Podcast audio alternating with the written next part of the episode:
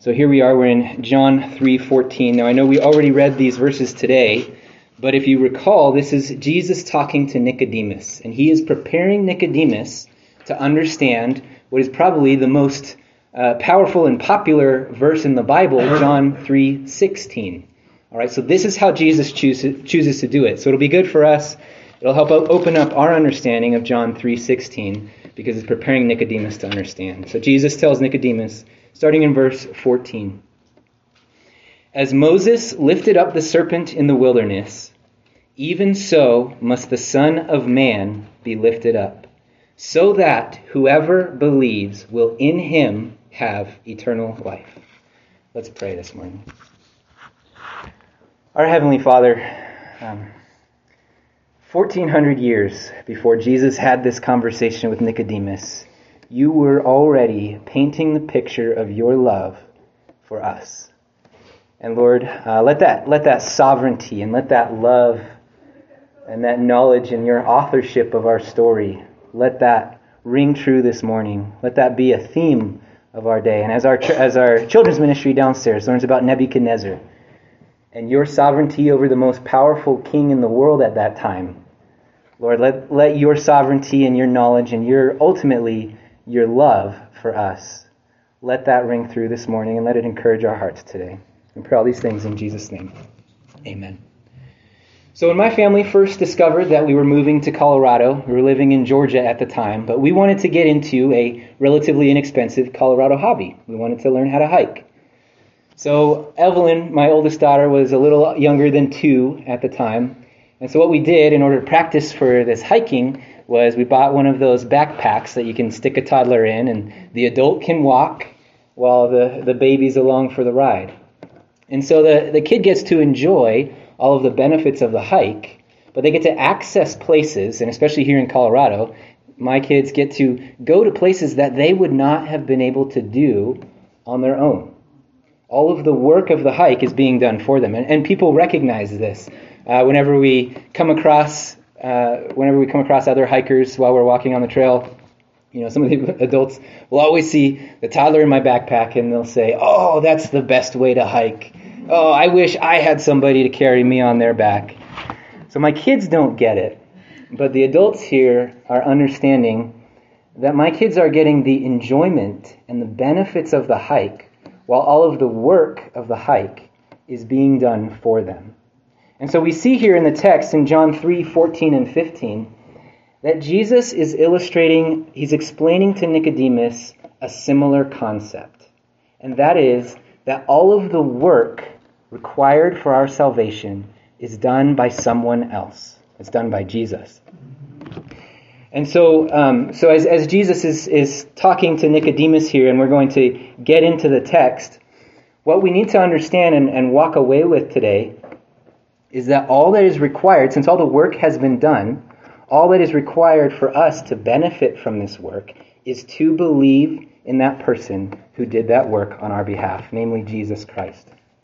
So, for us to understand uh, why this serpent in the wilderness makes any sense at all, we need to understand the, the context of what Jesus is saying here. And, and understanding the context, looking at John chapter 3 in a little more detail um, before we dig into these two verses, looking at John chapter 3 is going to help us in a couple of ways. First, it's going to help us to understand the wonderful value in these two verses.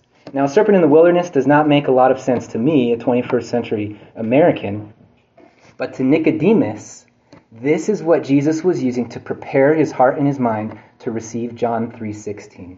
So it's going to help us in our understanding as well as we dig into these verses um, and, and um, as we understand the context of this of who Jesus is talking to, we're going to understand why these two verses are so important. Secondly, understanding the context here is going to help us outline our thoughts as we approach these two verses. It's going to help us organize the way that we see these two verses and the big three things that we can take away from John 3 14 and 15. So now, as we look at the context here in John chapter 3, the first thing that we must know about this chapter is that Nicodemus is a Pharisee. All right, what is a Pharisee? The Pharisees were a section of the Jewish religion, they were a, a Jewish sect in which they were immersed in Scripture, that, which was the Old Testament at the time. They knew the Bible. They taught the law, and they and Nicodemus, as a Pharisee, would have known the law of Moses very thoroughly. And he would have followed the law of Moses very thoroughly. The, the Pharisees were known, were known as a very strict Jewish sect as far as following the law. They would follow the law to the letter. In fact, the Apostle Paul later says that he, as he was a Pharisee, he called it the strictest sect of our religion. He said it was the strictest sect of Judaism. And now we would consider it legalistic. And what that means is that while the Pharisees were exacting in the way that they followed the law to the letter, the unfortunate thing is that they did not follow the law out of a love for God, but they felt that through their own works and through these following the law so um, so exactly and so perfectly, they thought that they could achieve salvation. It wasn't a love for God. They thought that through their works they could achieve their salvation. Now, in addition to this, so this is Nicodemus. This, these are the people that he spends time with. And in addition to this, with so much knowledge about Scripture, Nicodemus was also a teacher. All right, so he, he knows the Word, he knows the law, he knows the Old Testament thoroughly, and he follows it. And he's also a teacher of this law. He was a respected teacher. And in fact, Jesus, earlier in this passage, he calls, he refers to Nicodemus as the teacher of Israel. Nicodemus was a preeminent teacher among the people of Israel. But, though he knew the law so well, he had been immersed in the scripture, and though he taught the law so well, and though he followed the law so well, Nicodemus recognized that Jesus had a power and an authority to teach which far surpassed his own ability to teach. So Nicodemus decided to ask Jesus about it, so he comes by night, and that's where we pick up in John chapter 3. Nicodemus visits Jesus by night. He gets a, an uninterrupted private conversation with Jesus. He gets to ask some questions about how Jesus can do these things. And so this is what's going to help us understand verses 14 and 15. Jesus responds to Nicodemus by explaining spiritual concepts through analogies. All right, what is an analogy? An analogy is a logical comparison between two things. So, Jesus, eh, in John chapter 3, he's making analogies here where he is taking physical, concrete examples and he is logically comparing them to a spiritual reality. So Jesus starts, he tells, he starts off the conversation by telling Nicodemus that unless you are born again, you cannot see or enter the kingdom of God. So Jesus is using this analogy here, something that Nicodemus would be familiar with, this physical birth. He is logically comparing it to the way that we enter into spiritual life. We must be born from above or born of the Spirit. All right, so Nicodemus doesn't quite understand that at first. So Jesus continues. He uses a different analogy. He explains that this is all a work of the Holy Spirit, and he compares the Holy Spirit to the wind. All right, so he's making another analogy here. He says, just like the wind blows wherever it wishes, and you can sense the effects of the wind, you can sense the effects of the Holy Spirit, but we cannot predict it or control it or manipulate it. All right, so Jesus is making this second analogy. He's now given two analogies to Nicodemus where he is explaining that the work of salvation, the way that we can understand and see and enter the kingdom of God, cannot be done by us. Just like how I had nothing to do with the work in my own physical birth, my mom did that bless her heart.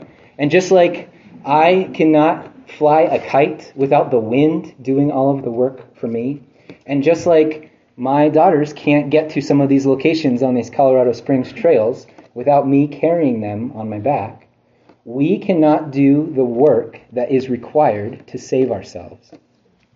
And so this is this analogy here, this is what's going to help us outline our thoughts as we approach John 3, 14 and 15. And we see three big things in these two verses that Jesus is teaching Nicodemus. And these three things, first, Jesus gives Nicodemus a relatable analogy.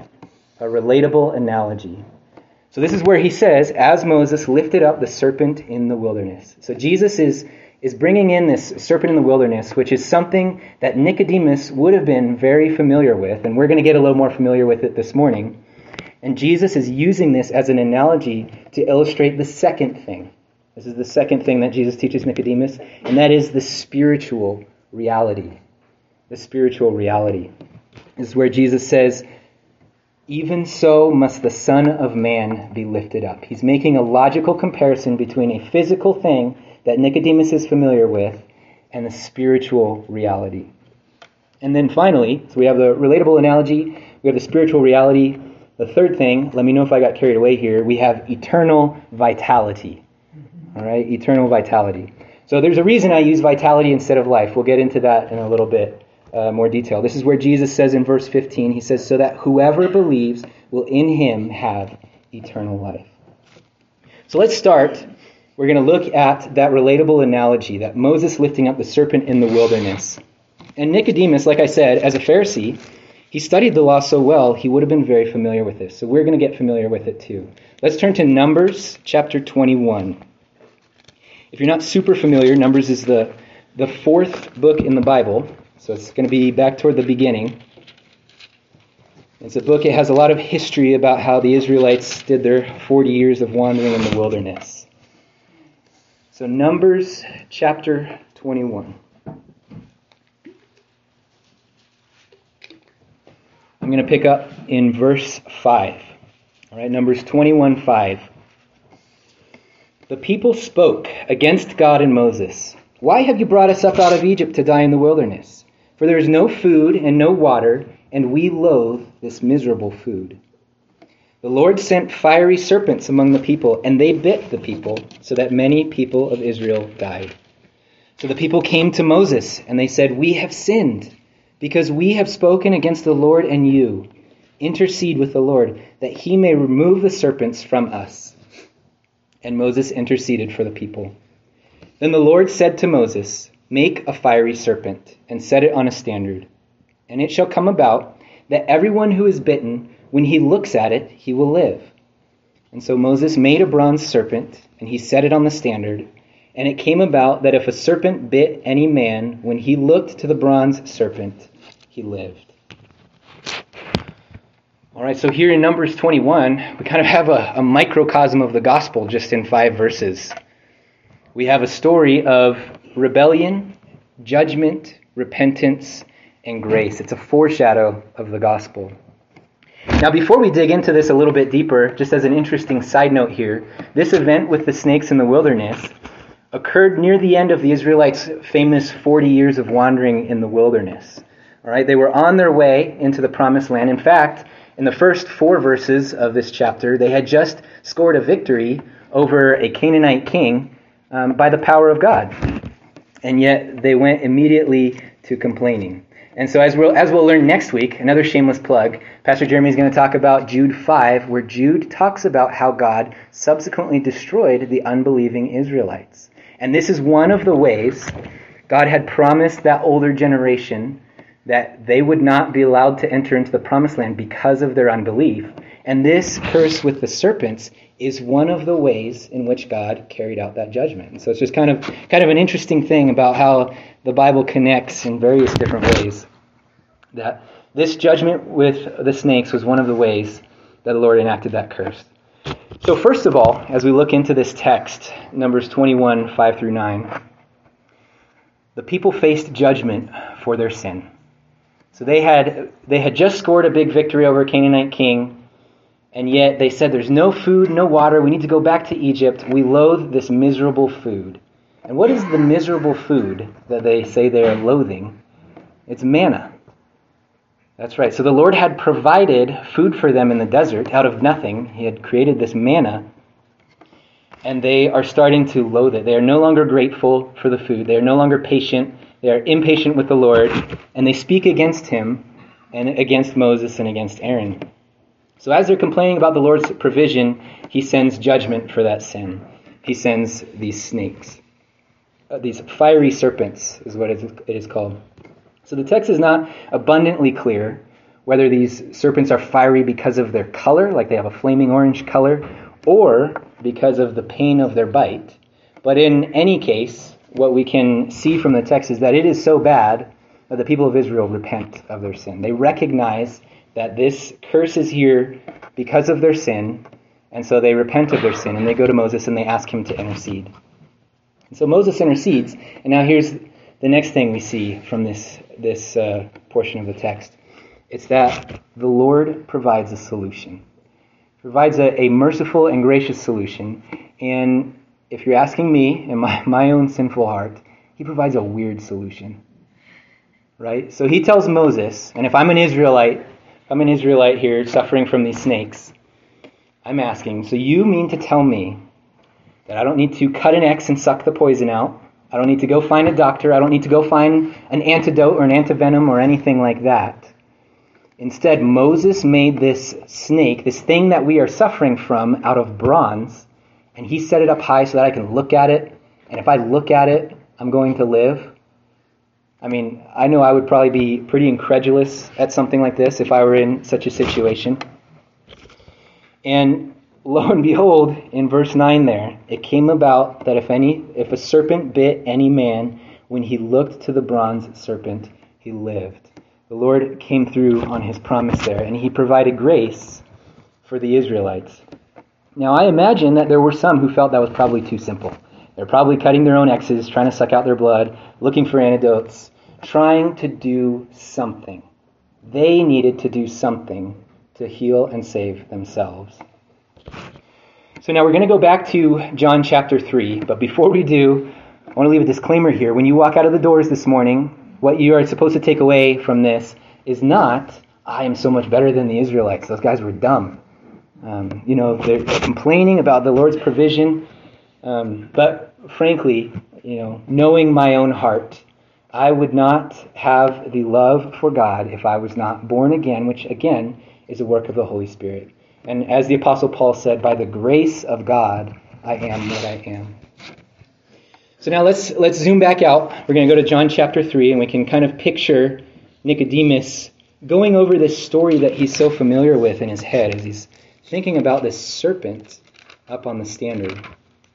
And so that's where we're going to see the second thing that Jesus teaches Nicodemus. We had the relatable analogy. Nicodemus is thinking about it. And so now we're going to see the spiritual reality. The spiritual reality. So he says, As Moses lifted up the serpent in the wilderness, even so must the Son of Man be lifted up. Now, the first thing that we have to understand, and what Nicodemus would have understood knowing the Old Testament the way that he did, is that humanity is under a curse and faces judgment for sin. But our judgment is not snakes biting us and dying. That judgment and that curse is eternal death, it's separation from God forever. And so, just like the case with the snake, God provided a solution to reconcile the world to himself, which is a unique solution compared to any other system of religion or philosophy in the world. Because there is no work that we can do to save ourselves from this death. There is no earthly priest that can heal us from our sin. There is no amount of X's that we cut trying to remove the sin on our own. There is no anti-venom or antidote there's no mindlessly repetitive prayer. There's no ritual fasting. Our works cannot save us on our own. And so Jesus is, is probably breaking the world for Nicodemus, the world as he knows it. This would have been an earth shattering concept to him that our works cannot save us, just like how the Israelites only needed to look at this serpent in the wilderness. Now, so it's important for us to look at as we see this, this phrase in John 3:14, even so must the Son of Man be lifted up. And this is part of the solution here. Jesus is referring to himself as the Son of Man. He's referring to his humanity. And why is it important that he was human? After all, in John 3:16 it says, "For God so loved the world that he gave his only begotten son, the only begotten son of God." So why did he have to also be a son of man? Well, as the writer of Hebrews tells us, without the shedding of blood, there is no remission of sin. All right? And so it needed to be a human who died, who shed his blood in order to find that forgiveness of sin with God. And the writer of Hebrews goes on to say that the blood of bulls and goats cannot take away that sin. So we can't continue to live with ritual sacrifices of animals there needed to be a sacrifice of a human. And so the only work worthy of reconciling humanity back to God is that one perfect sacrifice of a worthy human being. And it can't just be any human being. They have to be worthy and righteous and holy. They have to meet God's standard. And that's where we find in John 3:16, he is the only begotten son of God. So Jesus is referring to his humanity here that he when he is lifted up, he is going to be lifted up as a human being to shed his blood. And so we have that image here. We have Jesus lifted up on the cross, the Son of Man, shedding his blood for the remission of sin. Now you might be asking, so how is the Son of Man being lifted up as a sacrifice? How does that relate to the serpent in the wilderness? If, if you're asking me, maybe Moses should have made a lamb. He sounds more like a sacrificial lamb. So Moses should have made a lamb, a bronze lamb that he puts up on a pole, and the Israelites look to that. We're going to get into that. We're going to see why it, it was a serpent instead of a lamb. And so if you're going to turn, if you would, please turn with me. Again, leave a bookmark in John 3. Please turn with me to Galatians chapter 3. Galatians chapter 3. So this one's in the New Testament. This is after Jesus has died and, and risen again. Paul is writing to the Galatians here. Now, before we read this, I want you to understand that this is probably not something that Nicodemus would have taken right away because the Son of Man hadn't been lifted up. The work on the cross hadn't been done yet, so Nicodemus probably wouldn't have understood this. But with our 21st century hindsight and the whole of Scripture available to us, we can use the serpent on the pole as a reminder to us of the work that God, that Jesus did on the cross. It's, it's a reminder of the work. And so let's read Galatians 3:13. Galatians 3:13 says, "Christ redeemed us from the curse of the law, having become a curse for us. For it is written, cursed is everyone who hangs on a tree." All right, so now we have this image of the serpent made of bronze up on a pole. It's this image of curse and sin and judgment and suffering. It is up on the pole for the Israelites to look at. And we see Jesus having become a curse for us while he was on the cross. That is the, the work that Christ did. And that's not all of the work that Christ did on the cross. We're going to get in a little bit deeper. Let's go back a book. Go to 2 Corinthians chapter 5. 2 Corinthians chapter 5. So while Jesus was becoming a curse, Paul explains what else was happening in 2 Corinthians chapter 5, verse 21. He made him who knew no sin to be sin on our behalf, so that we might become the righteousness of God in him. So here, when we see God 1400 years before Jesus was crucified, God had a plan, an image for Moses to make this serpent on a pole. The serpent made of bronze, representing their curse and their judgment and their sin, and as they had to look at their curse and judgment and sin in order to be healed, we have, to our benefit, Jesus lifted up on a cross, becoming a curse for us, becoming sin on our behalf, and taking the judgment of that sin for us. And why did he do that? Well, the second part of verse 21 there is going to tell us why. He became sin on our behalf so that we might become the righteousness of God in him. So when Jesus took the judgment of our sin, just like the serpent representing judgment and curse, Jesus took the actual spiritual judgment and curse from us so that we might be credited with his righteousness. So that's, uh, that's what, what Paul tells us here. And, and again, let's go back to John 3 here. Again, this is probably not something that Nicodemus would have recognized right away. Um, but this is something that, with the whole of Scripture, and we can use a principle called Scripture interpreting Scripture, we can understand the work that Christ did on the cross while he was lifted up for us. And it, and it, just makes it more beautiful when you consider the Old Testament example of that serpent on a pole uh, that God, God demonstrated 1,400 years before what he would be doing on the cross. All right, so now that we've examined the relatable analogy, we've looked at the spiritual reality of the work that Christ did on the cross. And so now we're going to move in to the third point that we see Jesus telling Nicodemus. And that's from verse 15 eternal vitality. I'm going to read verse 15 again. So that whoever believes will in him have eternal life. All right, so now there's a reason I didn't just use the word life there. We want to think about this as an eternal vitality because Jesus is explaining to Nicodemus that the Son of Man isn't being lifted up just for a mere physical healing. He's not being lifted up for a physical healing, but this solution that God is providing is providing life which is not only without end, it's eternal. Not only is it without end, but when you take those Greek words together for eternal life, that Greek phrase also signifies that there is a fullness. There is an aspect of fulfillment to that eternal life.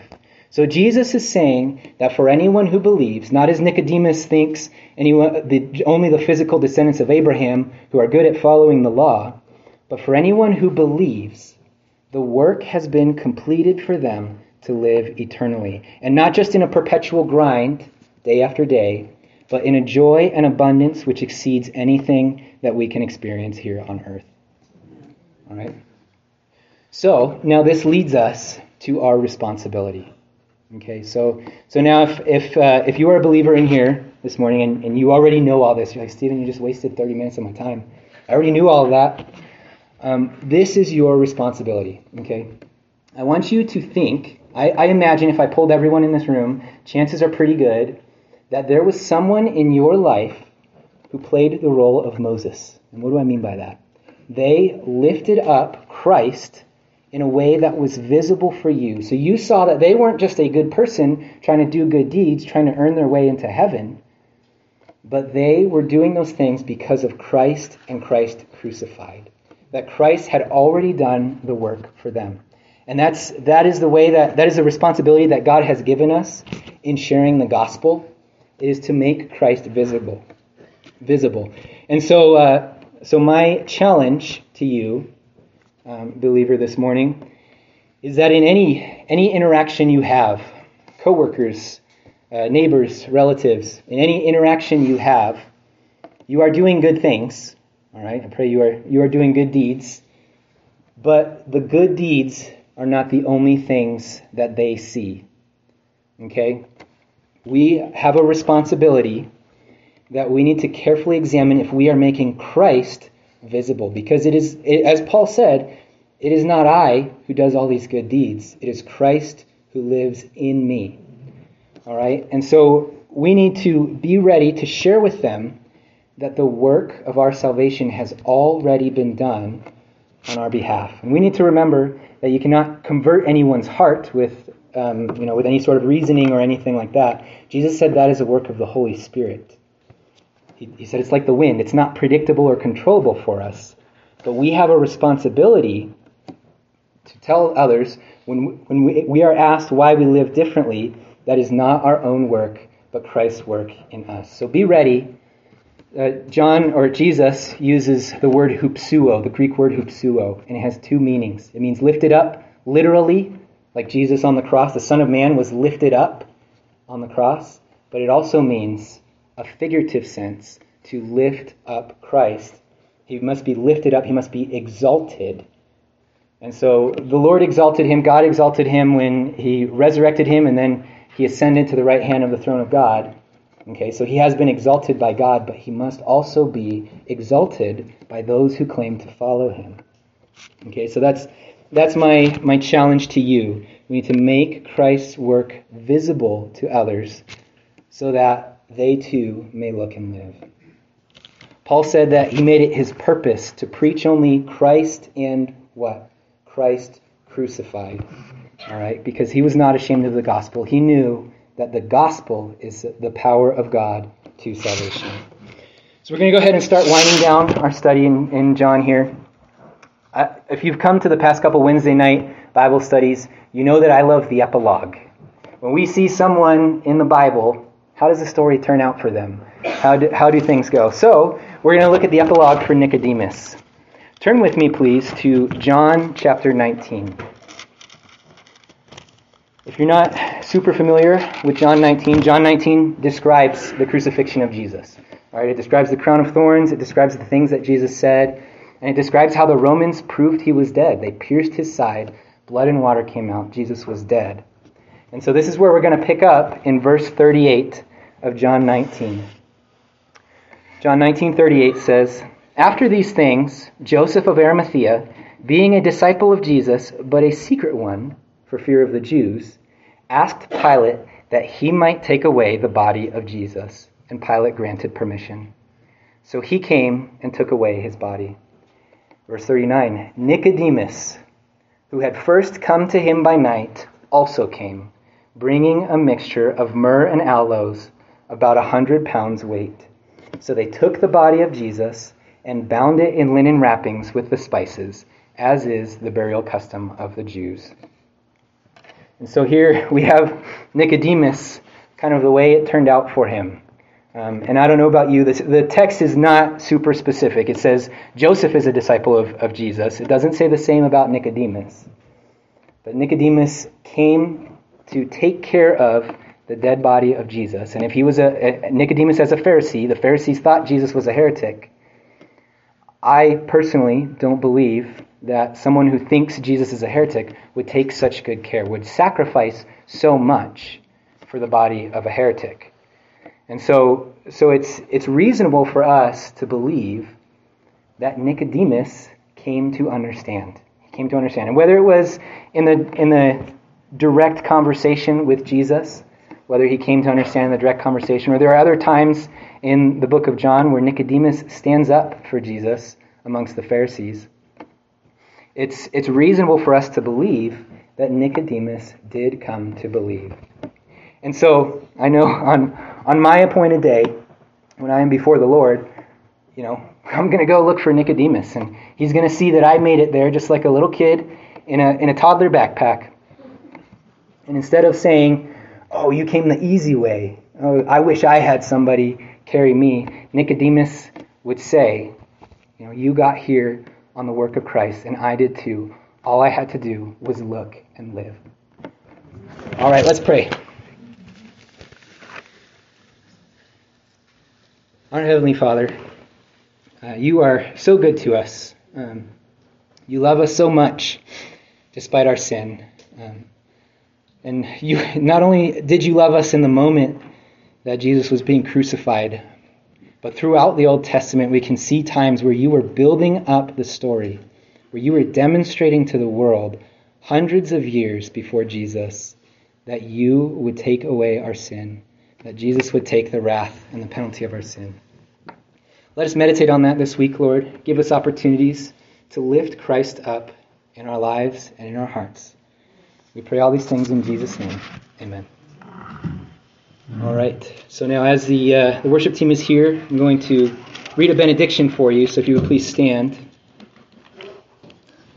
Now, if this is the first time you're hearing the gospel in this way, that the work has already been done for you, there will be men in the back who are more than willing to share with you how that work has been done. And if you have more questions, they'll be more than willing to answer those questions.